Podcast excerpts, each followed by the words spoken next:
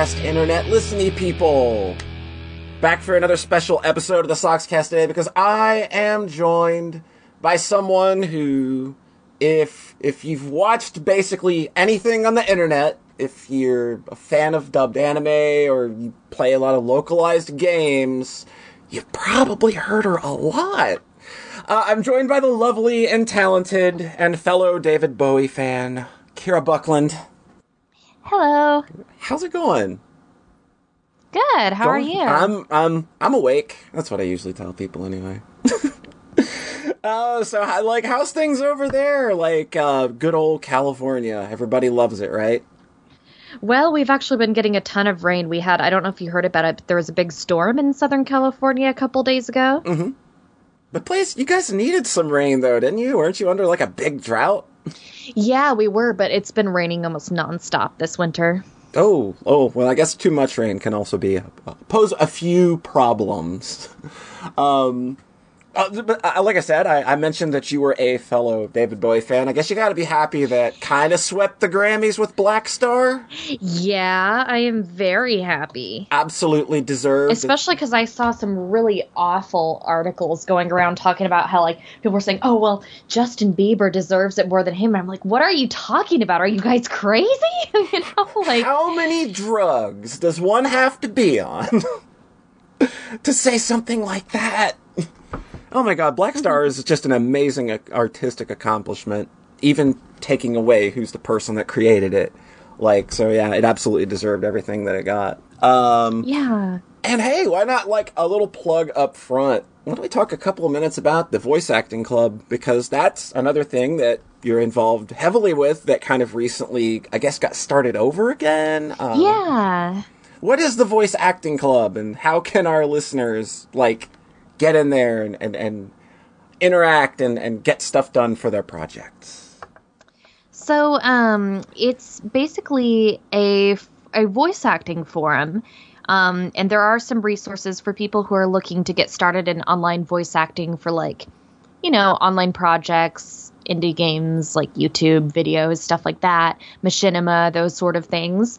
Um, and it also serves as a method of connecting the content creators with people who can voice act for their projects. And so we offer it can be either paid or unpaid. So I mean obviously if you post like a paid casting call, you might get people who are a bit more experienced or you know, maybe like a little bit better quality setups or this or that. And but if you're kind of like you're just starting out you can't pay people but you want voices for your project or like you're doing a school project or something you can find a bunch of people who are like aspiring voice actors and they'll send you auditions. So it's kind of like at least my goal is sort of to foster that mutually beneficial relationship where whether it's like a trade for credit sort of thing or it's an actual like you know hiring people kind of finding this place because i feel like a lot of people say they're making an indie game or this or that. They just don't really know where to go to find voice actors. Maybe they'll post like something on tumblr and hope people see it or on their kickstarter blog. But it's like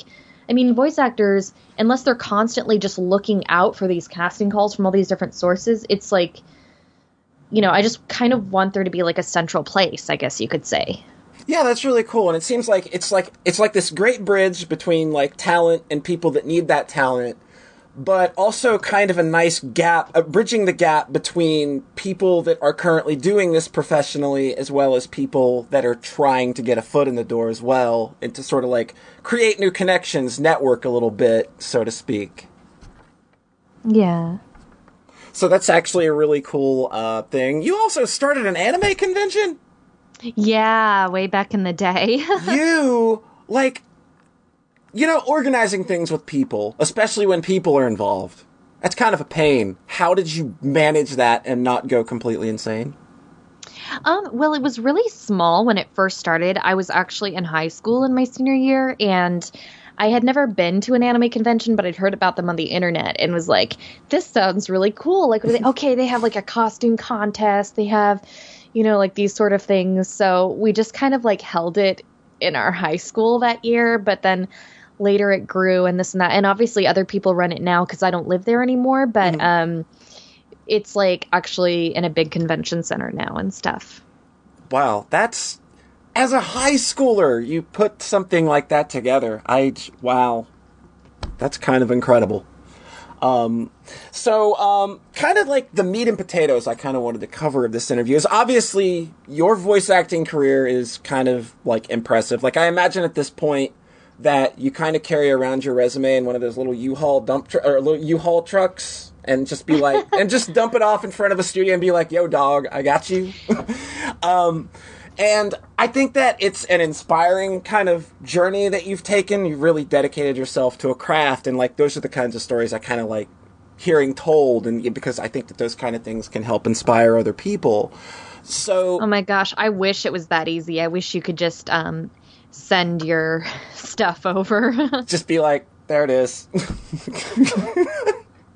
so, with, yeah. with that in mind, like like everybody's got a something that made them sort of like pursue their dream, like whatever it may be, like voice acting, art, music, and, and, like what is the thing where you that kind of struck the nerve with you to finally say, that's that's what I got to be doing. Um, it was sort of when I really got into like anime and video games and stuff like that because I didn't really get to watch or play a lot of that stuff when I was younger. So it wasn't until I was a teenager that I sort of realize that was a thing and that that was something I wanted to do because you know I would hear the voices and stuff I would hear people voice acting in these projects and when I kind of realized that that was actually a career that people have it was something that I really wanted to do. That's really awesome. And um so you kind of got your start in voice acting back when kind of media on the internet was in its infancy uh, in a way because I think like Newgrounds was kind of like the big thing at that point. Yeah, and I feel really lucky because you know nowadays like there's YouTube and stuff is a huge thing and it's just overrun with so many people who are like aspiring voice actors and stuff, which is great. Like it's great that you know it's getting a lot more visibility and so many people want to do it. But at the same time, I feel like it's really hard these days if you're like up and coming and trying to do stuff online because basically you kind of have to be like YouTube famous or like a YouTube personality. I feel like to sort of if you want people to notice your stuff and you know that's part of the reason too that I wanted to make this forum so that everyone has a chance. It's not like you know you have to hope that you do some viral video or something to get your voice work noticed. It's like these open projects on here anyone can submit. Um, but yeah, like I consider myself pretty lucky because back when Newgrounds and this and that were big things, a lot of people didn't really have resources for voice actors, especially for females, because they're just like, I don't know if the ratio on that site it was probably like 75 male, 25% female overall. so there were like a lot less women, and the ones that there were were like overrun with requests and stuff. So a lot of times if they had like a girl voice, they'd just do like all the guy voices themselves, or they'd have like those the Microsoft Sam voice or whatever. Oh no! And the girls, yeah, they would either still have the Microsoft Sam voice, but the the lady one, Microsoft Mary or whatever. Oh gosh! Or they would make like their sister, mom, or girlfriend do it, or or they would like just pitch up their own voice. so I felt like you know, even though I wasn't that good when I first started, because I mean, most people aren't good when they start at anything for the first time, I felt like just the fact that, like, hey, like, I'm an actual girl that can do voices and stuff, I feel like that gave me a big leg up. Yeah, yeah, absolutely. And, and like, how, like, I, I know that you said that you know like kind of like being a female you kind of like kind of like made you a bit of a hot commodity there um, like, how difficult back then was it to actually like get lines to people or organize projects? Because again, when you involve a thing that involves people, people can be a mm-hmm. problem.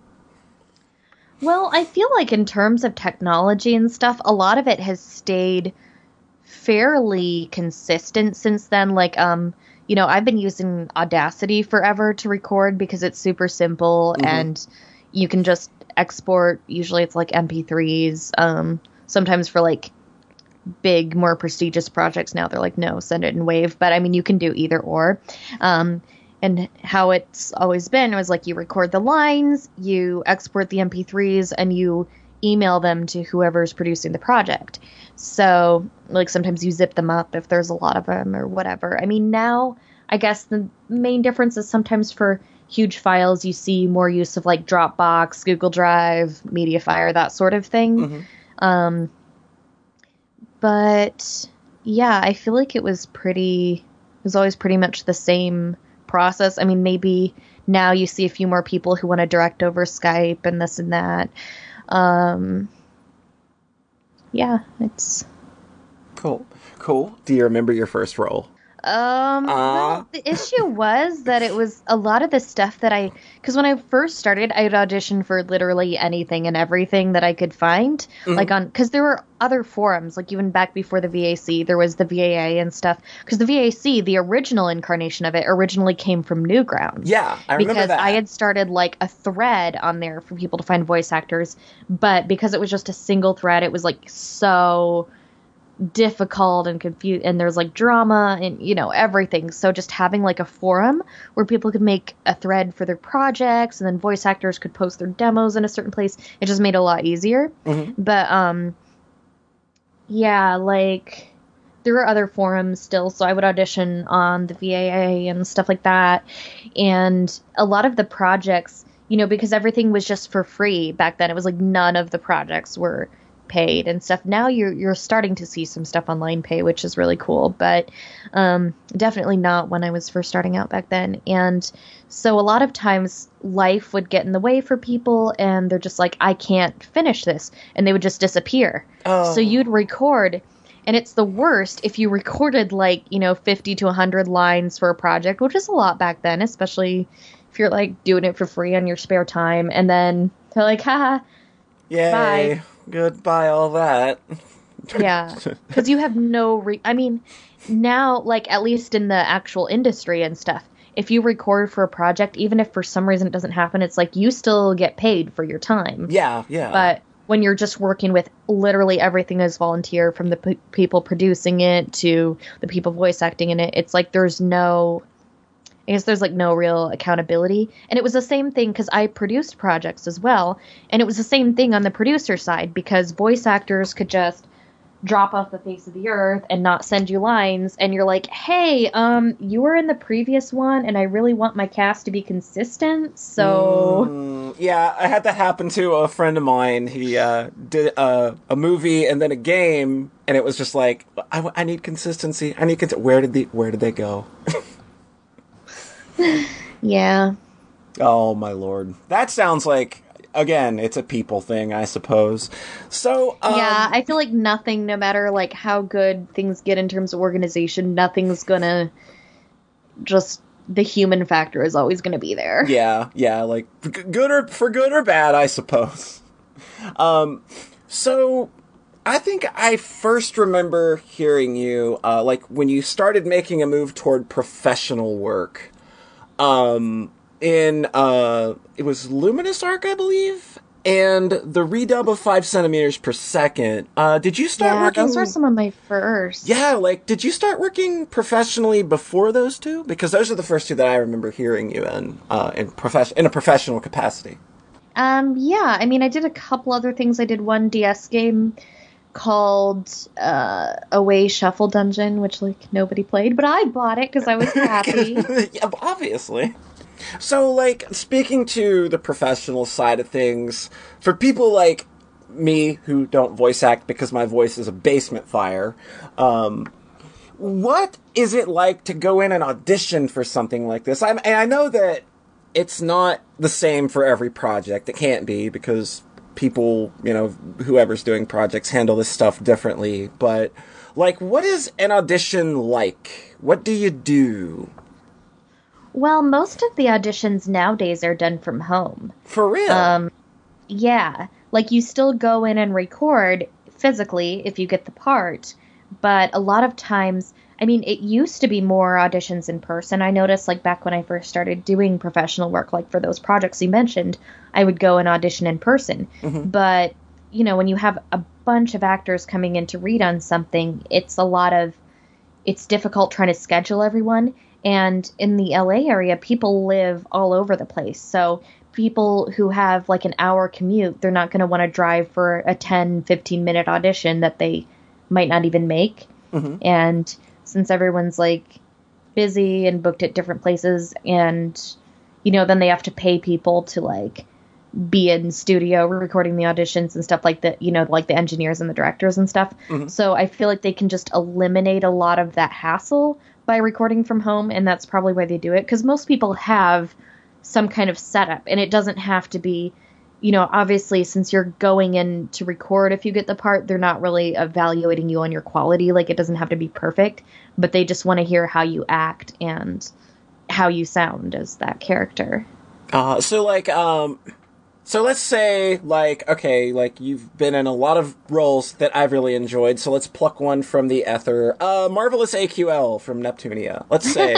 okay, um, like, do you specifically read for that character, or is it just give me like a tough chick kind of voice and like, um, or, or something along those lines, or or do you specifically go in and say I want to read for this character? Um, well, it's it depends. Like I know different places do it differently. For that specific character, they just cast me as her because they had like a lot of my voice samples and stuff on file, and they were just like, "We want to bring you in to play this character." Mm. So that's always really cool when that happens because it's like a, you know, it's like a present that you're not expecting. That, that's gotta But, be real um, flattering, I would say. Yeah. But normally, when you do auditions, you are reading for specific characters. But what happens sometimes, and whether or not you get to pick who you read for really depends on the studio because I know, like, at one place that I work a lot with, for, or actually at a couple different places, you don't get to choose. They're like, okay, um, these are the ones that we think that you'd actually have a shot at booking, and you get to read for those two or three. Um, but some other places, maybe they'll send out an email with all of the characters and they'll say, you pick the two or three that you think you're best suited for. So, I mean, it kind of depends. Because sometimes the characters that they've picked for me to audition, it's like, oh, I would have not cast myself as that character, but then I booked it. So it's kind of like, oh, that's cool. But then sometimes I'm also feel like, wait, but I know I could have done a good read for that character, but I didn't get to read. So, I mean, there's upsides and downsides to both. Um, but yeah, the other thing that can happen too is you go in and you read for specific characters. Like maybe you'll read for all the main characters. And if you don't get cast as any of those, but they can tell from your audition, oh, you'd be good as the side character, then that's how they cast a lot of those. Because, I mean, obviously, if you're casting for a game that has like 50 characters and some of them are really minor, you're not going to hold auditions for all those characters in most cases. But when people audition for the mains, you're like, okay, um, I like their voice, but someone beat them out for this character, so we'll all put them in this smaller role or whatever. So that's happened a lot too. Cool. So, like, what's the situation like? Um, I guess I, I don't need specific numbers, but like, uh, uh, pay wise, if you get cast in multiple roles in the same game or the same anime or something, like, what what happens then? Like, how is that figured out? Like, do you still just get paid for one role, or is it like kind of like bumped up a bit because you're putting in the extra work, obviously? You get um, paid by the hour, not the role. Oh, really? So, I mean, unless you're doing something where you record the entire project from home, like if you're working on an indie game or something, because obviously, like, then they can't really do it by the hour because it would be sort of like an honor system. But when you're going in and recording for something, it's by the hour. Ah, So if you and usually they have a 2 hour minimum for project. Mm. So you'll get paid for the 2 hours no matter what. But like say you go in and you only have an hour's worth of work for one character and then they want to give you another character that's going to take an hour to record. So you take 2 hours, you get paid the 2 hours, which is the minimum anyway. But say you're doing one character that is taking 2 hours and they have another character that's going to take an hour. Then obviously you get paid for the three hours because it's by the time.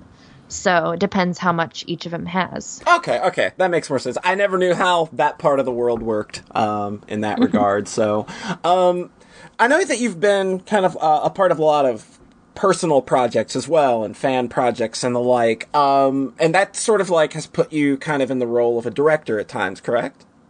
Um, yeah, sort of. It's I haven't gotten to direct very much, like barely at all, but I would love to do it at some point. Oh yeah, that's what I was. gonna That's really why I was leading with that question. Is if like that's something that you kind of wanted to do, get on the like you know the the control room and play around with faders and tell oh my people gosh, what to do. so many people want to do that. It's like, you know, it's a great job. yeah, yeah, I like. I like. but everyone part- wants to do it. I like the audio engineering side, which is where I'm a, which is where I specialize. So getting Yeah. to getting to do that stuff is fun.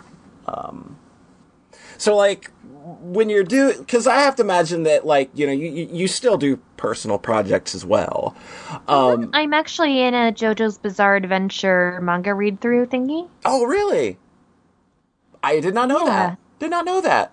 Holy So that's crap. just obviously like a fun, no pay sort of project that I do, but I really like always I love JoJo, so yeah, yeah. Um, so like, how do you find yourself balancing like personal projects with professional work and not like burning out or anything? um sometimes I do burn out, but a lot of times I just kind of have to choose what I take on in terms of online projects, you know, cuz obviously like any of my my work work has to take priority. So if someone wants me to do a project, even if they are offering some sort of payment, but it's like a really like a lot of lines or something, I have to look and see if I can actually do that. Um, it also, I mean, I have a lot of people who are like, "Oh, can you just do this for me for free?" But like, unless they're a personal friend or it's a project that I'm super personally invested in, I'm just kind of like, "Well, I'm never gonna get to it in that case." Um, because that's the other thing too that I have to tell people like if they want you know obviously they have to pay me something and my rates are a lot cheaper for independent projects and stuff because I mean if you're like making a game in your basement you're not going to have the budget that a big developer does or whatever Right, so right. I'm like hey I can give you like the super affordable rate and stuff but you'll have to be like a little bit more flexible with me on the turnaround times because I feel like it's easy for everyone to be like, we want this the same day or we want this the next day. And, you know, again, if this is like some industry project where they're paying me full rate, then yeah, I will bend over backwards to make that happen. But, you know, for like a YouTube project, whatever, I'm like, hey, can I get it to you within the week? Is that, you know, Yeah. because there's certain times where you just you're like you have to like be reasonable about this if you want it. I mean if it's you know if it's a special circumstance and somebody's like oh i need this for my friend's birthday tomorrow. Can you do it? But you know i feel like the rest of the time everyone's like yeah i want this like today. But you know that's that's just not always how it works with the time commitments people have Yeah, yeah. And full disclosure, I'm paying her twenty thousand dollars for this interview. That was her rate. I can't believe I couldn't believe it, but I was just like, well, you know, you're dealing with famous people. Man, if I if I made twenty thousand dollars, I would go and go makeup shopping again. just just go be on every crappy podcast in the world per interview. Twenty thousand dollars. There you go. And I'd buy love gems for all my mobile games that I'm addicted to. Oh my lord, you and your your yeah. I've got a friend that's really into that uh, Love Live um, School Idol Festival. Um, yep. I play that. And I play um let's see. Idol Master a little bit. I play the JoJo's Bizarre Adventure mobile game. And then I recently downloaded Fire Emblem Heroes because I'm 'Cause in you're in it! It's one of the new characters they just released. So That's really cool. That is really cool, and that's that's that's not a terrible game. It turns out. I was not expecting. Yeah. I was not expecting it to be actually kind of decent. That's pretty good. And you, and again, you were in it, so it's even better. oh Lord. Okay, so like, well, while we're still kind of like on the the topic of roles, like, what's a dream role for you? What's a role where it's just like I, I, I need to be that character, or does this Jolyne change? Cujoh from JoJo's Bizarre Adventure. I kind of thought. um, and and and like, are there any roles that you got and weren't quite sure about, but then you ended up just loving the crap out of? Yeah, I mean, I think it's easy to feel that way if I'm playing a role that I haven't played that character type a lot before Mm-hmm. um, because I just feel like out of my element when I start to record. Like, huh, I don't know what to do. But then it's like you kind of have to remind yourself, like, okay, like they cast me for a reason. They like something I did. I mean, like I was very, very surprised when I got Umi in Love Live because, you know, normally I'd think of myself as maybe more like a Honoka or a Nico or a Nozomi. Like, definitely Umi is like the total opposite from the character types I usually play. Mhm. So I was really, really nervous. I was like, oh my gosh, how am I going to pull this off? Like, what if people hate it? You know, and it's like I had a lot of fun with the character and I really, really adore her.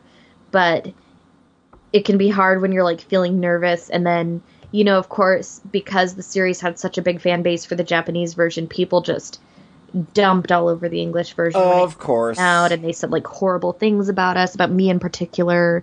And Wow, I'm gonna go get my tire iron and visit some people.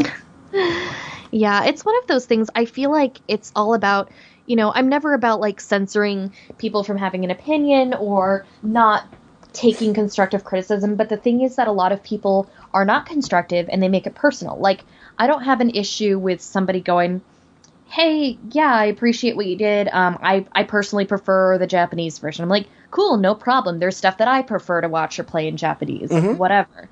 Um, but it's when they start like Personally attacking about you me as a person, Yeah, even though they never met me, and saying that like I don't deserve this role and I like ruined their favorite character. Like, I mean, I feel like people don't really talk about the negative side of doing this kind of stuff, but it is it is hard. I mean, I got used to a lot of hate from back when I was on Newgrounds. Yeah, stuff, it's I- still like Unfortunately, witnessed a lot of that, and it's absolutely terrible. The way people can be over just the dumbest things. It's like, yeah, have, Yeah, like- have your opinion, dog, but don't be shitty to people because. yeah, and half the time it's like, oh, like it's about, you know, my weight or something like that, you know, something totally unrelated, and they'll just like pick that and make fun of it. You know, it's like, it's one of those things where it's like, people are always like, well, it comes with the territory, you have to deal with it, blah, blah, blah, but it's like, I don't feel like it's something you ever fully get used to. Like, I feel part of being human is that on some level things are going to affect you it's why like i couldn't really be like a youtuber for example like one of those big youtubers who do all this stuff on camera because Mhm. they make crazy amounts of money which would be awesome but i'm like i couldn't you know there's a lot of girls i follow who do like makeup tutorials and all the kind of stuff that that i would want to do but it's like i look at like you know just the the crap that The they get obviously get a lot of out of good stuff but it's like when you have mm. people just dissecting every part of your life and what you say and how you look like that's Absolutely. Yeah, I would go crazy. Like as as a trans person, I can definitely relate to you. Believe me. Holy crap. Is the oh, internet Oh, yeah. just a cesspool? um, and that can be difficult because you know you have people who they tr- i guess they try to be like edgy for lack of a better word and they think that you know i've had friends where people have called them out by like their their dead names that they obviously no Yep. longer use and stuff like that just to like try to get under their skin. And i'm like that's so crappy. Like how would you feel if somebody did that to you yeah, it's it's just absolutely awful. The people, the, the the the things that, and it's all, and it all goes back to, oh, I just don't like dubbed anime. yeah and i'm like that's cool that's fine there's there's a sub option for a reason there's Exactly. a dual audio in a lot of games and and even if you want to say like i wasn't a fan of this i think you know i think the dubs need to be stepped up that's fine too but don't be like these actors are ruining it these actors deserve to lose their jobs let's harass them you know that's the stuff that i have issues for Yeah, yeah. Like I said, I got a tire iron for people like that. I'm a little unkind, uh, or or a little intolerant as it comes to internet hostility these days. Well, because there comes a point where you just get tired of dealing with it. You get, you know, and I know people are like, oh, internet bullying's not real, blah, blah, blah. But I'm like, the thing is, there's. I mean, how is it that much different if some. Yeah, I guess on the internet people can be anonymous and this and that. But it's like, if somebody came up to me and said something really bad to my face, I'd be like, you know, I'd probably curse them out, but be like, hey, at least they had the guts to say it to me face to face in person, right? Mhm, mhm. But it's like when they do it online or this or that. It's like like how much of a it's coward? being cowardly. Exactly. Yeah. Yeah. And they also, you know, it's like saying things behind your back and I don't know. Yeah. People. Who needs them, right?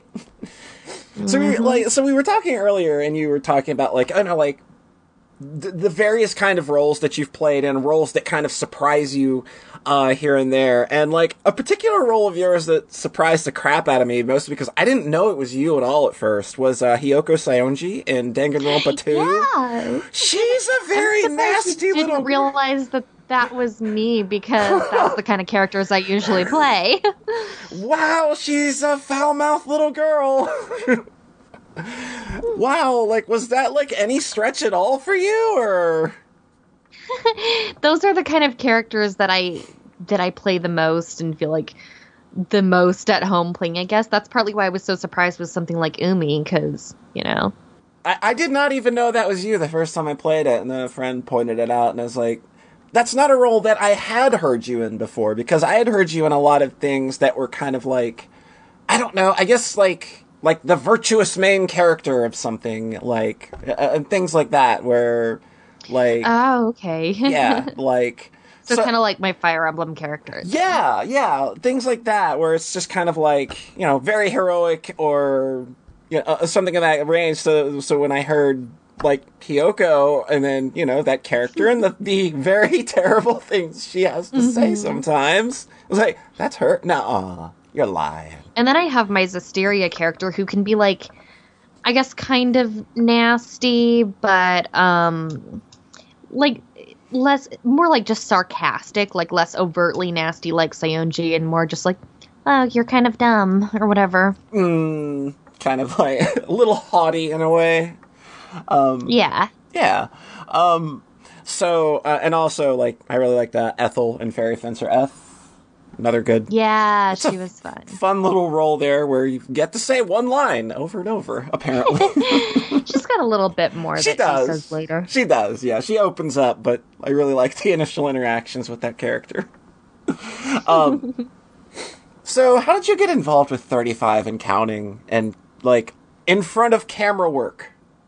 Oh, I I don't do on camera work. I'm like very I mean I do like it's weird. I do like cosplay and stuff. So, I mean if I guess like if I were ever doing something in character like if someone wanted to make a really low budget live action JoJo fan movie or something, I would totally dress up as Jolyne and do that, but overall it's like the um I don't know, just the idea of doing on camera stuff is like no. Like I don't feel like one I'm very not comfortable with my looks and Mm. I mean, I like taking selfies and stuff, but it's always like when I can do my makeup perfectly and angle it perfectly and Yeah, yeah. you know, all that kind of stuff, but it's like on camera I feel like people can see all the not so nice angles. So I feel like it takes a really confident person to be able to do that.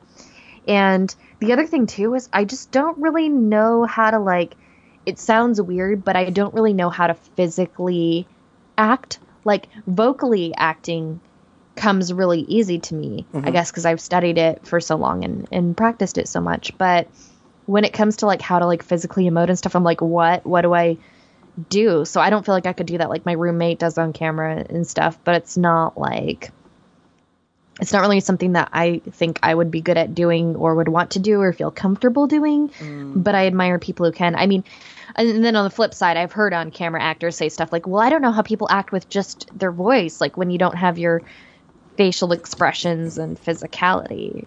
Yeah, having recorded uh, a little bit of ADR, I've actually seen some like live action actors kind of like like I don't get this at all. Like what am I doing here? So, it's obviously kind of weird coming from both sides where like neither side kind of gets what the other one does from like yeah, I from, guess like, whatever you studied and whatever you feel comfortable with.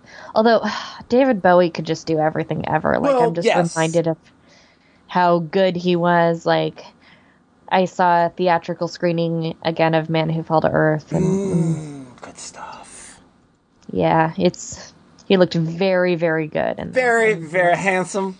he always looked good, but Didn't he though? know. Didn't he though? No matter what, Yeah. no matter what. Um, so kind of like um, I was kind of wind down uh, a little bit here. Um, I kind of want to talk a, a little bit about um, up and coming voice actors and actresses, and like kind of the importance of a real good demo reel. Um, Like uh, because I've had uh, a few people come into where I work and do um, voiceover uh, demo reels, and they all kind of uh, like. I- I'm not saying there's anything wrong with wanting to be an anime voiceover specialist, but it kind of seems like that's the only thing they want to do. And I kind of think like, do you think that diversity in a demo reel and proving that you can do something like, okay, you've got your your your big boomy, very showy anime voices that are they're always great in context, but like do you think that it's also important to have something like look i can do commercials and i could probably read your audiobook really good things like that like, Absolutely. Now, um, if you want to have, if you're talking about like commercial and audiobook stuff, those need to be on a separate demo. yes Um, because your character demo needs to be one thing, and then if you want to have like a demo for your commercial reads, and then like maybe a narration demo if that's what you do. Um, I personally have three demos. I have my commercial demo, my like character voice demo, and then video game voice demo. But usually, when you're just starting out, you can you can do one character demo that encompasses like cartoons, video games, like that sort of stuff. Um, and you know, I used to be like one of those people who's like, oh, I I became inspired because of anime. I want to do anime and stuff. But the thing is, a lot of the the trends for anime dubs and stuff like that maybe those are still used in that sort of media but in terms of things like especially video games i mean in jrpgs you do kind of see that over the top acting style a lot and i've done a lot of jrpgs but a lot of times you know it's they want to keep it pretty close to what how it was originally recorded in japanese and stuff. But for like more maybe like western style video games or um you know any kind of like CGI sort of thing, something more realistic. They want it to sound more human, I guess, like more more like real people talking. Mm-hmm. And that's the big trend that you're seeing. It's the same thing for commercials, you know, because they realize that people hear that coming soon on sale, they're just going to turn off the radio because they find that obnoxious. So instead, you have this everything where they're like, we want it to sound natural, like a real person, not an announcer, not over the top. So you, you know, you always hear these guys going, "Hey, I'm just the guy next door telling you to buy chicken nuggets or whatever the deal is." it's like very. I mean, the dilemma I have is trying to do more like underplayed, realistic sounding acting without it sounding like boring or like I'm just talking. And yeah that's, yeah that's something that's hard for me because you know I tend to like emote a lot mm-hmm. in this and that, but it's like having doing that without going like big and over the top is is like the biggest challenge that I'm still working on cuz I mean most of what I do, like most of what I work on and and get auditioned for is anime and JRPGs. So, I had that style kind of like beat into me or whatever. And then you know, on the rare occasion I'm auditioning for say some kind of game that's not like that, obviously that's not the kind of reads that they want. They want it to sound more realistic, especially if it's a setting like I don't know, like a zombie apocalypse. And not that like zombies are realistic, but you know what I mean. It's like the a survival setting where Yeah, they're like, yeah. oh, you know, stuff's going down. We got to get out of here. It's it's definitely going to be more like real and in the moment sounding and down to earth, and not like this ah, kind of thing. Yep, definitely need some diversity. Like, just go rip off her demo reel the way she's got her set up. You'll be good. Like, it's really good. You got three separate reels there. Probably a good idea to follow that format. I bet it'll do people a lot of good. Well, I say, you know, get if you're getting a demo reel produced professionally, have have somebody direct you on it who knows the industry. So like um for my character reels, for example, I had them directed by people who were voice coaches and who worked in those mediums, so they understood like what casting directors would be looking for and stuff. Um, if you're doing your own for the purposes of like, say you want to do online projects, then then you don't need to spend like thousands of dollars getting a reel done at that point. I mean, maybe yeah, if you wanted to rent out studio space, like you were saying, you dealt with. But it's like, if you're if you're not like submitting to agencies or studios or places where you have to have a professionally produced reel, you can make one yourself in the meantime. And I put a guide, like a pretty extensive guide, up on the VAC, mm-hmm. and it's stickied, and it tells you like here's the kind of stuff that you should put on it, um, just ideas. Because another like one of the biggest mistakes I see aspiring people make with their demo reels, and I mean I've been guilty of it too. We all have when we were first starting out but it's something that is just like immediately I feel like marks it as an amateur is when people they don't really have fleshed out characters. They're just kind of doing it as look at all the voices I can do.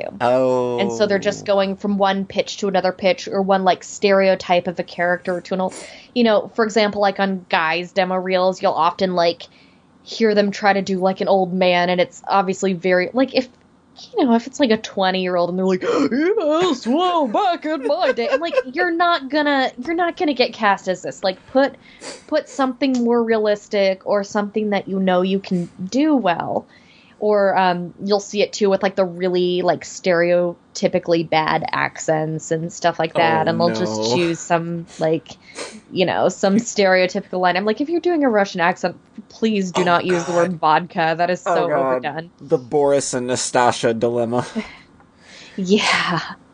So, um, kind of like stuff like that like you know you have to like think about them as characters and not just different voices and you have to like know what the scene is because mm-hmm.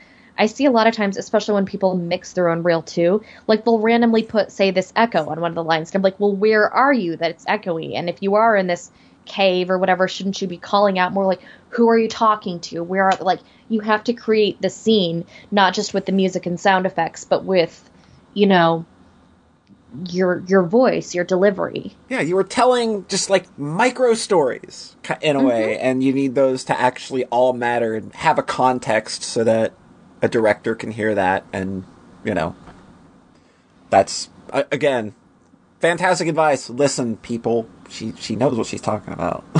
um, so uh, we were talking about home setups a bit earlier and how they're kind of easier to kind of fall into these days. Um, I primarily work with big, expensive studio equipment, and it's probably not super affordable for uh, the newbies. So I tend to like recommend people go with like a Blue Yeti mic because I've found that that's pretty solid. Uh, do you have any uh, mic setups or uh, mixer setups that you think uh, are good for uh, somebody looking to do work from home and it might not be on a professional level yet? Well, I mean, I just upgraded my setup because I do some professional stuff from home and this mm-hmm. and that, and I got like a preamp and stuff now finally after all this time. But yeah, I definitely like a USB condenser. Like, you know, it doesn't have to be a Blue Yeti, but something of that sort of variety, like mm-hmm. um condenser style. You know, because then it's like um. I don't know. You don't have to deal with like getting preamps and all that kind of stuff. Like it's all contained. I choked on my coffee. It's all um contained, like it's good for travel. I mean, obviously, like it's not gonna sound as good as if you like use like a preamp and an XLR setup. But when you're like doing on like like it doesn't matter. I use like I recorded on USB for like ten years, no joke. So yeah, yeah, there's still like really good stuff out there. Um, yeah, in that market. What you don't want to use because I see a lot of people doing this too, is they buy like a gaming headset and they use that, and like please don't use don't that do because that. it's gonna sound tinny. and then if you have lines where you need to shout or yell or get loud at all, that like thing's gonna blow out. That just does not yeah. work for that. Yeah. Yeah, one of one of one of my fellow podcast hosts used a rock band mic for like three hundred and ninety seven thousand episodes, and I wanted to wring his neck. Yep. That's that's not good stuff. So, um, so, so we're going to take it like I think we've had a good, a, a lot of fun things to talk about this interview. So I'd kind of like to go to a place that's maybe not so fun uh, because it involves like the livelihood of uh, people doing your line of work being kind of uh, underappreciated and uh, very unfairly. Um, people who don't know what the SAG-AFTRA strike uh, currently going on is, I was wondering if you could give those out there who maybe don't know what's actually going on here a rundown of what that is and kind of why it's really important. Okay. Um, I mean, I feel like as far as the basics go, or some like some of the details about it, there are a lot of um resources out there that you can look up like if you just google sag aftra strike and stuff because i mean if, if i try to like explain everything it's going to take forever Yeah, but yeah. um it basically like the big thing is what are essentially residuals because for union um like tv shows movies commercials and stuff like that um the actors get like secondary payments Yeah. essentially is another term that i heard um this is not a thing for like non-union projects so like most anime and games and stuff you'll never get residuals. Like that's just not a thing. But um people are saying well you know if we say we record like a union tv commercial or we do like a part in a movie we get residuals for it. And games are like a huge up and coming form of media. Like it's a it's a really big deal so why aren't games included on that?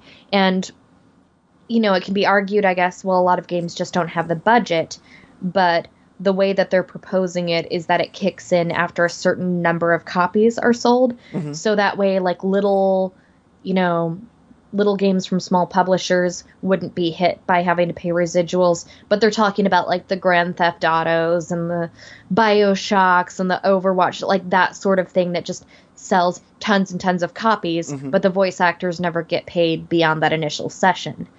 Um, there's some controversy over it, obviously, because then other people who work on the games, like the artists and the vel- developers, are like, well, we don't get paid extra. So, you know, and we're working on this game for like hours and hours and hours of our life, sort of thing. So there's, you know, there's a lot of back and forth about that. Um, there are a couple other things they were asking for, like if they were doing motion capture. I mean, I've never done motion capture, but I know some people on like really major Western games and stuff, they will do both the voiceover and the motion capture for their character. Yeah, And they're saying that they want stunt coordinators if um if they're doing that. And also to limit sessions where you're basically just screaming the whole time uh, yeah. because you know a lot of people that one I, I fully agree with because I saw somebody go, Well, I work in a call center and I'm using my voice for eight hours a day, so I don't see why these lazy, entitled voice actors think that they can get their session limited to two hours. And it's like, one, you try screaming, emotional Yeah. screaming for that, and you see how long it takes your voice to give out. Two, chances are they have other things they're recording on that day. So, Exactly. Like this is your livelihood. Like this is, you know, like a big part of people that do this professionally are, are able to make a full-time career out of it. Like that's their livelihood. Like people Yeah, like, like and if you lose your voice, like if you're doing um you know, some kind of screaming session or this or that and you lose your voice, then you might not work for the next couple days. And if you have things scheduled, then Oh. you're screwed. So, Yeah, I remember that being uh, a case with the uh, Excel Saga dub. Uh, the original actress actually just blew her freaking voice out and could not voice the rest of the series or anything for like three or four months because of it. Like that's just incredible. That like, like can't we at least have a look at that? That's pretty important. yeah. So I mean the other thing that I that I've seen too that people are going on about is there's this kind of like misconception that a lot of voice actors are super rich and famous despite barely having to work. And they're looking at like the top maybe 5% Yeah. of people because yeah, you see these voice actors who get on some long running like big series or this or that and they're making bank, but that's not the majority of people. Um like so many jobs are non-union now, for example, that a lot of people just are like they have to take that or they have to take a low paying job because they just have to work and that's the only way to do it. Um, there are you know, the, the other thing too is people hear about like the hourly rates for working on a project and they're like, oh, but that's a really good hourly rate. I mean, I make so Oh, God. this many dollars an hour or whatever and i'm like yeah but you're working 30 to 40 hours a week. Yeah. you know sometimes we don't like i'll have a week go by where i don't have anything booked. And then i'll have weeks go by where it's like i do have a lot booked but it's stuff at a lower rate or even then it's like you know it's never like a full day. Like a lot of times it's a two hour session or a four hour session. And there may like even in a good week there'll be like a few of those in a week. So it's like yeah the hourly rates sound really good but then what about all the times where you're just trying to find work? And i saw this one guy tweet at one of my um like another voice actress that i work with sometimes and he was telling her like well if your problem is that you're only working like once every few weeks then maybe you should just work more. And i'm like but everybody wants to work more. Like don't you Yeah. the field is really really competitive. It's not like people are just sitting on their butts being like oh well i'm just want to make a ton of money and not doing anything. I mean sure like that would be nice or Oh, whatever who but it's like want that? the majority of people are like constantly you know we're auditioning for things even if it's not something that we're super excited about or it's mm-hmm. something that we know no one's like gonna watch or like you know or maybe it's not like the pay rate they want. Like whenever i see um, interviews with other voice actors and stuff people always ask stuff like well were there any roles that you just like weren't interested in so you didn't want to do and it's like they're usually like um no because i want money like i want to i want to eat You gotta keep Like- those lights on. I've got a real pretty voice, but uh, it's not gonna keep the electric bill away. Yeah, and I think the other thing that people don't realize too is that the majority of the stuff that you're doing is not necessarily prestigious or you know, like um cuz you know, it's like for every like Fire Emblem Heroes or something, then there's you know, random mobile game that's only going to be released in China but they want to put an English version just to have the option in the app or whatever. You know, it's it's not yeah, there's there's a lot of stuff like that, and that kind of stuff is the majority of what you're doing. And every every once in a while, it's like, yeah, something like Fire Emblem will come through, or some- something like uh, Zestiria or Danganronpa, you know. But it's like a lot of things that you're doing are just, and it sucks because I've had some shows or games that I like. I love doing, and I was so proud of my performance. It just had a blast, but like no one knows they exist. Oof, So the worst feel. yeah, like one of my favorite performances that I've ever done was a game called Paladins, and I played a character named Evie. But it's like I don't know a single person who plays that game. I've never heard of it.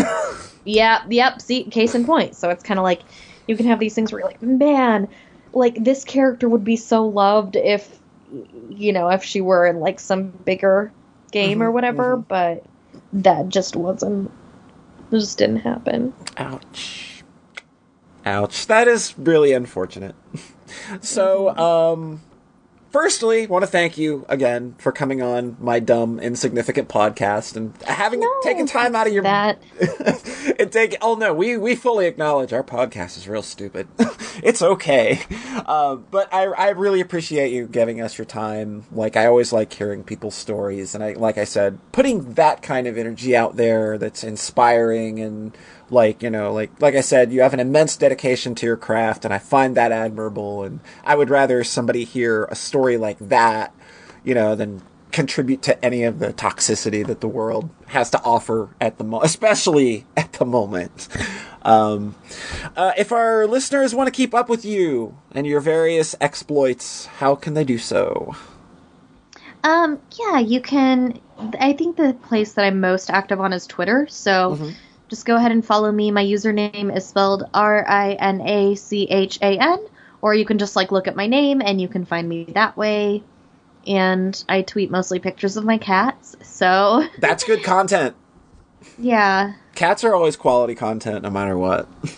Um, and I do have a Facebook page you can follow as well, but I mostly just post like if something I'm in comes out or whatever, I'll post it there. But I mean, if you just want to see like my daily whatever, then I guess Twitter is probably the best place. Mm-hmm, mm-hmm, mm-hmm. And you've also got KiraBuckland.com, that's personal website, and of course the voice. yeah, I acting- need to update that at some point. and the voice acting club, of course. You know, obviously Yeah. you need to go there and get your personal projects taken care of. And um, again, thanks very much for appearing, and I hope you have yourself a fine evening. All right. Thank you so much. Thank you for interviewing me, of all people.